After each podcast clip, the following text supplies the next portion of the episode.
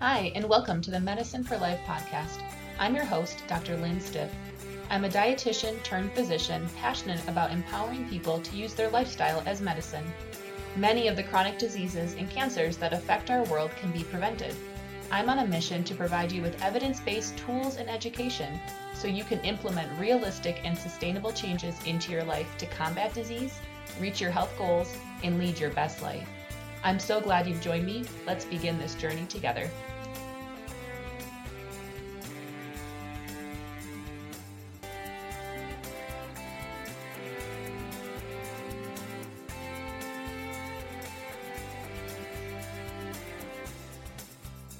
Hey everyone, thanks so much for joining me this week. Today on the podcast, we are continuing on our path through the 10 steps of being healthy. So, back in February, I think it was the 25th of February, I started this process uh, going through the 10 things that I think can help um, everyone achieve their health and wellness goals. And these are things that I feel you cannot completely achieve wellness without. So many people will come to me and ask for the one diet or the one food they need to eat or what one exercise program they should do. And it's always a challenge because there's not just one thing you can do to be healthy. It takes a comprehensive um, approach of dealing with multiple facets of health in order to achieve true health and wellness. So we've been working through these 10 steps and we're almost at the end. The beginning uh, few steps are much more of the medical side. And these last few steps are more on the social and psychological side, which I'm by no means an expert in. So for this reason, I'm going over them pretty superficially and just giving you an idea of how to begin to look at these things because the goal of this podcast is to give you small, sustainable, easy to implement things that you can do with your life today if you want to. And my hope is that these little nuggets of information will then allow you to think of an area in your life that you can improve upon that might get you closer to reaching your goals.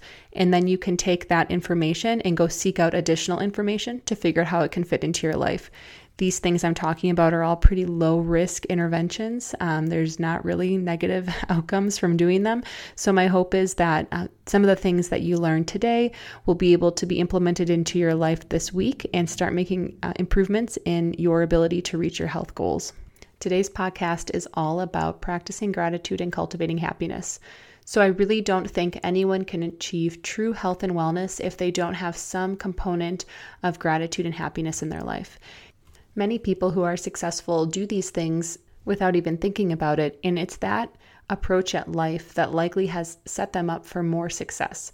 Because, as I talked about in the last episode, the way we talk to ourselves and show up in the world are very closely related. So, if we feel that we are very successful and we're confident, we're more likely to show up that way and more likely to reach our goals. If we feel that we are not enough or not adequate and we don't feel like we deserve something, well, then we're going to find things in our lives that validate that belief. Well, that will then cause us to not reach our goals. So, this goes along those lines, and it's about practicing gratitude and happiness. As you can imagine, these attributes are not things that easily come to us, especially with how the world is today. We're always surrounded by negative news, and we continually hear about how other people's lives may seem better than ours, and it's easy to be resentful. And it's really easy to feel like we could live a better life if our circumstances were different, or we could reach our goals if only we had a little more of something else. And this is a misleading belief because most everyone in the world has challenging circumstances and we don't know what it's like in that other person's shoes. It's easy for us to look at social media and assume that someone else has it better than us, but we really have no idea what it's like living in their shoes. And it's really important that we don't compare our lives to someone else's. So, today I really want to emphasize the importance of looking at our own lives and finding positive aspects to the life in the world that we live within. Before you totally tune out on me and say that this is too floofy and just not your style, that you want to stick to some hard science, I would encourage you just to listen and see if there's anything that rings true to you. Remember, this is not something that has adverse effects. Being more happy and more positive is unlikely to result in negative outcomes in the end. And so uh, it's kind of a low risk thing just to try on. And sometimes it can feel vulnerable, especially in a world that teaches us we need to be tough and we can't let people walk all over us.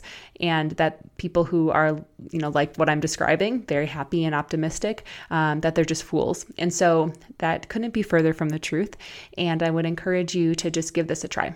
So, the first thing that I wanted to talk about were the health benefits of gratitude and happiness. Now, this is really hard to study because we have a challenging time proving things that are more tangible than this. And so, the idea that we could prove a mindset is directly linked with an outcome is challenging. For example, you can't put two people in a group and then tell one to have a positive outlook and one to just continue with their standard outlook because there's a lot of backstory to why someone believes and thinks the way that they do. So, this is just a very challenging thing to study. Um, there have been studies that tried to look at personal reports of improvements in various symptoms and medical conditions when they have a more positive outlook. And then also studies that have tried to look at self report of positive outlook and the number of health conditions and severity of health conditions that they have, but these things are very difficult to pinpoint. So that leaves us with anecdotal evidence, which is never looked highly upon in the medical world. So, again, since this is a pretty low risk approach, I would encourage you just to try this on for size. So, there is a general public article that I posted in the show notes you can check out that asks the question about health benefits being linked with people who are more grateful. And they have found that people who have more gratitude have fewer uh, self reported health complaints and are less symptomatic overall. And I can attest to this from my clinical practice because there are patients who just have a general affect and then they have a certain group of conditions that are related to mood and psychological diagnoses.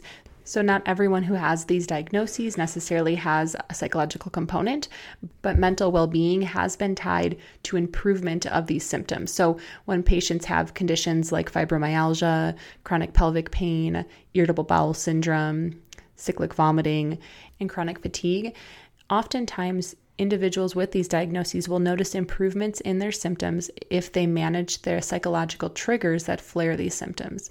So it's not that these conditions are all in their head, they have true physiologic manifestations of these symptoms. But what's happening is the chronic stress that they're feeling or the psychological trigger they're feeling is flaring their symptoms. And this recurrent flare actually triggers neural pathways to train the brain that when they feel that psychological trigger that they feel physical pain. And so when we control the psychological trigger, we can improve the prevalence of the pain symptoms that the patient is experiencing. And so that goes along with some studies that have shown that patients who have more positive outlooks and better stress management actually tend to have fewer symptoms such as headaches, stomach aches, chronic nausea, fatigue, and similar non-specific symptoms. This article goes on to talk about other studies that have found people who practice gratitude also tend to sleep better. And when they've used a gratitude journal, they've actually found improvement over the weeks of using that journal. And so this could be for many reasons, but one could be that Many people report poor sleep that's linked with an inability to fall asleep or inability to fall back asleep in the middle of the night. That's also linked with more stress in their life. They might be having vivid dreams or have trouble settling their mind. And when they're able to circle back and find more gratitude and positivity in their life, that stress and chronic distress is less troublesome. The article goes on to talk about heart health and that there are studies that show if people are recovering from a heart attack or have elevated blood pressure, that if they practice gratitude and both show others they are grateful and are appreciated themselves, that there can actually be improvement in their overall cardiac functioning and decreased inflammatory levels in their body. Again, who knows what the physiologic mechanism to cause this is? Maybe people who are more grateful and optimistic are more apt to stick to the recommendations post intervention, or maybe people who are more optimistic are more relaxed and do have less uh, systemic inflammation in their body, or maybe there's an epigenetic change, so a change to their genes because of some environmental input that's related to gratitude. So these are things that are being studied right now that we don't know a lot about. But again, it's pretty low risk if to be optimistic after you've had a heart attack. And if there's a chance that it could reduce inflammation and help your cardiovascular function, why not, right? So, this goes on to the next point with an article from Psychology Today that I think is really interesting, that is also linked in the show notes. And it's just the way we look at people who are happy versus people who are less happy. And people who are happy tend to live life slightly different than people who have a, a, less happy affect. And so these people tend to build a strong social fabric. It doesn't mean they have to be extrovert. It just means that they have a support system, that they find pleasure in others and they find ways to stay connected with others. This is especially important right now with COVID and people kind of separating from each other and not being able to be in physical space with other individuals. Um, so I'll talk about this a little more in next week's about uh, the importance of social networks. Um, but people who are happy and more optimistic do tend to have more social networks. They also tend to engage in activities that are going to uh, build them up. They find things that make them feel more grateful and happy, and then they do more activities to further build up that gratefulness and happiness. Um, and it just kind of keeps filling their own cup continually. People who are more happy tend to practice gratitude, which I'll talk about a little bit more in here, but they have an intentional practice. And the key to this is that if you can practice something intentionally every day, you're building a muscle. So just like you might lift weights to prepare for a 5K, even though you're not going to lift weights in the 5K, that extra coordination and strengthening that you do is going to help your body function under the stress of the race. So, same thing with practicing gratitude. If you practice gratitude every day and then you get into a really tough situation, you'll have this framework to fall back on that will allow you to approach that situation with more focus and less feeling of defeat and allow you to come out in a place that you otherwise would not be able to come out ahead of. And I can attest to this because there have been moments in my life where I was not in a place with practicing gratitude and working on my mental strength that I really struggled because I was not in the right place. And then on the flip side, after having done you know my own gratitude practice and journaling and some more intention and goal setting practices, through the use of these things, oh, and of course, mindfulness and meditation that I've talked about, through using all of these things, I've trained my brain in a way that I can approach a situation and feel like I'm in more control than I otherwise would have, and that my emotions don't just kind of take over and run the show. The fourth thing listed in this article was having an optimistic thinking style. And I actually posted about this back in October, so I'll link that in the show notes. But there have been studies that show people who are more optimistic tend to live longer. And I believe it was 10 years of life were added that were could not be linked to anything else. It was strictly linked to having a more optimistic outlook on life. So again, I would take 10 years of life, and it's a very low risk thing to do to try to focus on being optimistic. Um, and so I will, in the link to the show notes, there's actually a freebie on my website that goes through some techniques that you can use to try to cultivate more optimism in your life. And just doing this on a daily basis to get you to start finding the positives can be super beneficial. The fifth thing in this article was that it's good to do good. So that means that people realize that if they do good for others, that it fills them up too. So me opening the door for someone not only makes them feel positive, but I see the positive benefit that they experience and it fills me up further. Um, so this is a big reason why I advocate for teaching children about random acts of kindness because it's a simple way to show them that something that is a small what might seem like a trivial thing to them can actually make a huge impact in someone's life, and then they're more likely to pass that on. I know that if somebody buys me a coffee randomly at Starbucks, I'm much more likely to want to go buy someone else something that I don't know as well. And this has happened to me once before in line um, at a drive through that someone bought my coffee for me, which was a very pleasant surprise. so, um, and I went off and I did the same for someone else. So, you know, it, when you do something that's good for others, that gets passed along and it doesn't usually just stop there. And even if you think it stops there, that person is slightly changed because of that interaction. They'll remember that someone did that for them. Even if they're not optimistic in any way, maybe they're having a rough point in their life, and that one thing you did showed them that there could be a better way and that things can get better. The sixth point was that uh, people who are more positive tend to know that material wealth is only a small part of the equation. Um, and I don't need to get into this any deeper, but um, it, we all pretty much know that money doesn't buy happiness, and you can try to buy your way to happiness, but really it's much easier and faster if you just focus on cultivating happiness and gratitude where you are right now. And maybe the money will follow, maybe not, but you'll see. The seventh thing was developing healthy coping strategies. And this is huge. It goes along with everything I talked about at the beginning related to stress. Uh, but if people have a way to cope with stress when it comes towards them, they're much more likely to be able to find resilience and persevere through that challenging time, and the stress won't get them down quite as much. Um, and I'm sure that there's a component of this daily gratitude practice that influences how they cope with stress. Individuals who are more positive tend to focus on health. Uh, they take care of their bodies because they know that if they aren't taking care of their body, that their happiness and health will probably fade and that they won't feel as good as they feel now.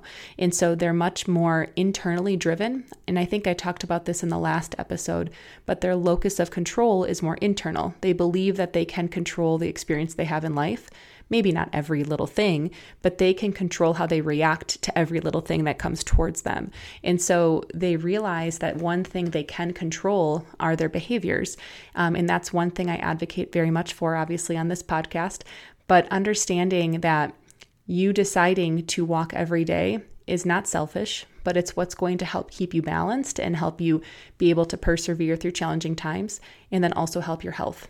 Number nine was cultivating spiritual emotions. So, spiritual doesn't have to be religious, it's whatever you identify with as spiritual.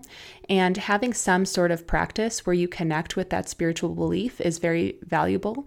And people who have some sort of belief that is greater than them uh, tend to have more purpose in life and also tend to be more optimistic. And then number 10 is having direction. And so, this is again having purpose and focus for what you're doing with life. And so, if you are able to have a purpose in your life, you're likely more happy and more optimistic and positive with how you look at life, also, probably more grateful. And then that further feeds your gratitude because you have a purpose and a vision for what you're working towards.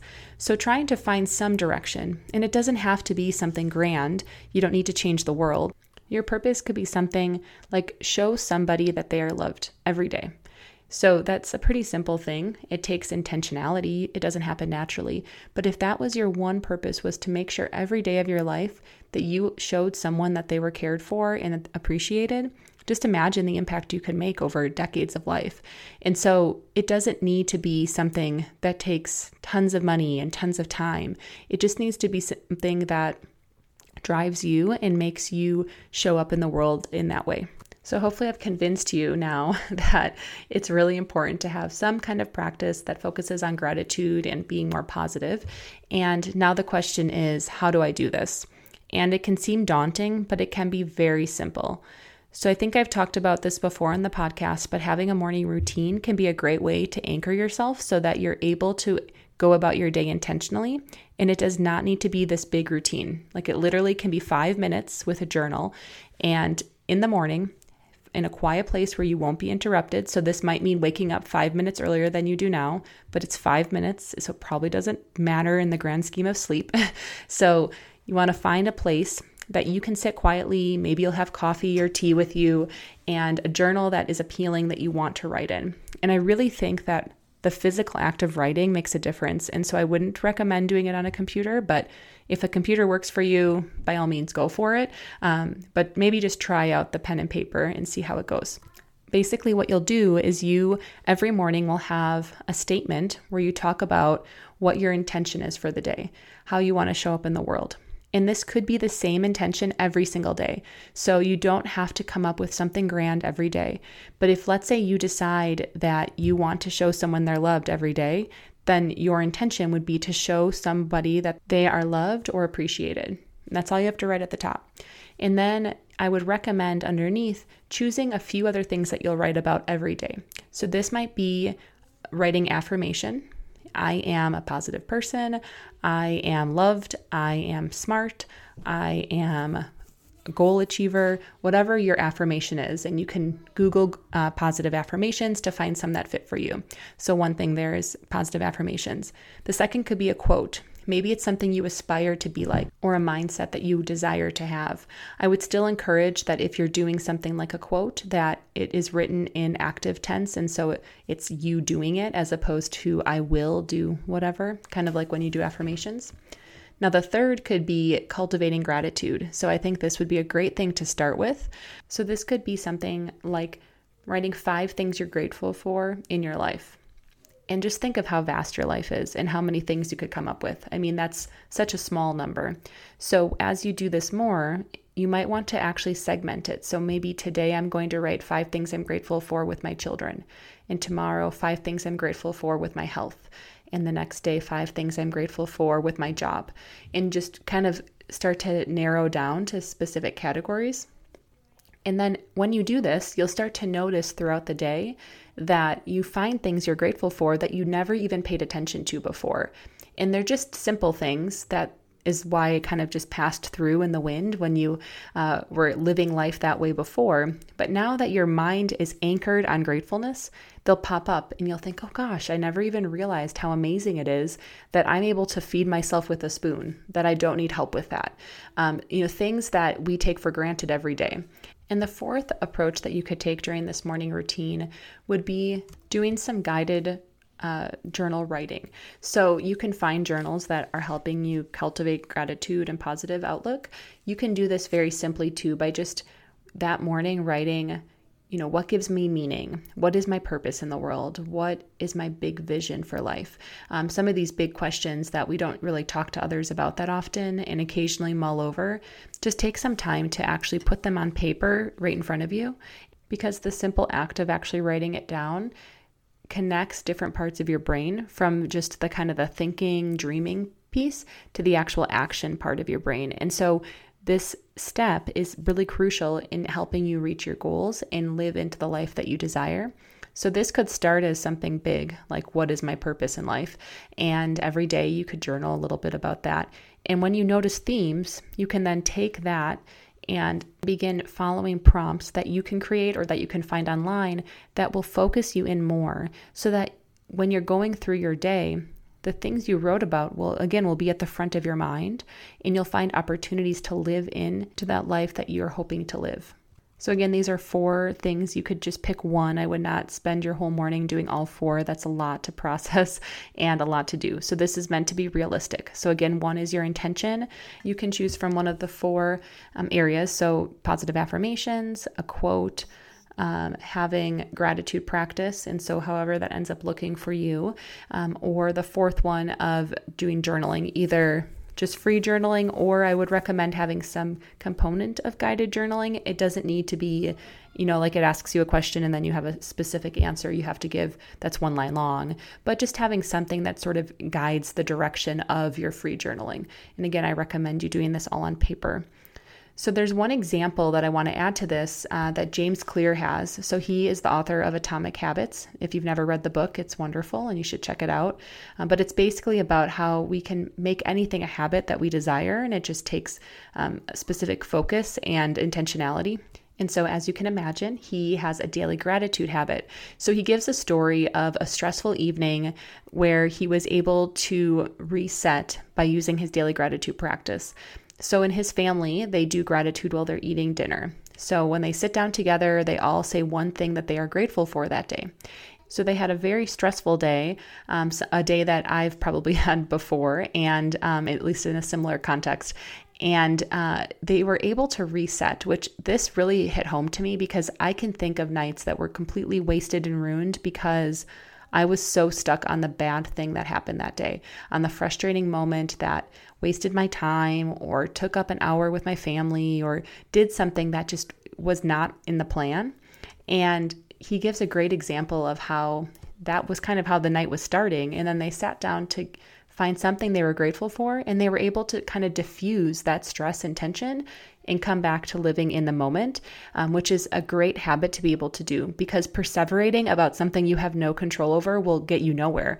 It will just get you more mad and frustrated and then lead to a more negative outlook because, you know, woe is me, things are bad, life is horrible, etc., etc. So I would really encourage you to read that article that's posted about James Clear to see if this approach might work for you. We have some friends who every night they do high low gratitude. Um, and so they say the good part of their day, a not so good part of their day, and something they're grateful for. And for people with families, I mean, really anyone, I think this could be helpful for. But I'm hoping this will be helpful as our kids get older because this will give me a glimpse into the negative thing that happens that the kids don't want to tell us about. Um, who knows how open they'll be, but my hope is that doing it every night will make it more likely to be an uh, opportunity for growing and kind of helping get into those places that kids might not otherwise talk about. Um, but then it's sandwiched. We all know about the feedback sandwiches. So we've got a positive, what you're grateful for, negative, what's not so great today, and then gratitude, which is another positive. So I would really encourage you to try that habit as well. And then I wanted to just add one more thing. I know this one is running long. And it's funny because every time I do a podcast, I think, oh, this is going to be like 10 minutes. I don't know how I have anything to talk about. And so now I'm at about a half hour. so, um, anyway, I wanted to give you some questions that you can use to ask yourself when you're getting stuck. And so, positive psychology is a new field. I want to say it was developed in the early 2000s. I have a good friend um, who listens to this podcast that um, got me into positive psychology way back in the day. And um, it's come up a lot as I've been trying to look into lifestyle medicine and ways to motivate people and find purpose in meeting in life. And there's a model called the PERMA model, and it basically touches on five core elements of psychological well being and happiness that need to be fulfilled in order for people to feel complete. So, um, this model, the PERMA is the acronym. So P is for positive emotions, E is for engagement and finding flow. Flow is that thing that you're in when you realize two hours just passed and it felt like five minutes. Um, R are relationships and having authentic connections. M is meaning and having a purposeful existence. And A is achievement or a sense of accomplishment. And so, one thing that you can think about as you approach any problem that you're having in your life that you're struggling with is looking at which of these areas is most affected and that you're struggling with the most um, and how it plays in. And then you can then dive into that area further to figure out how you can address this issue or concern you have more. So, I'll link uh, in the show notes something about the PERMA model that you can read about a little bit more. So that's all I have today. I hope that you found this helpful. I hope that there's at least one thing that you can take from this to apply to your life today to get started on leading a more positive and gratitude filled life. Uh, feel free to head over to Facebook or Instagram and uh, leave a comment about what it is you took away from this episode and what you would like to do to try to change this practice in your own life. Also, feel free to leave a review uh, wherever you're listening to this podcast so others can know where they can find reliable and helpful resources to living a healthy lifestyle. And I will see you all next week as we dive into the 10th step to leading a healthy life. And this is all about relationships. Can't wait to see you then. Take care and be well. Bye.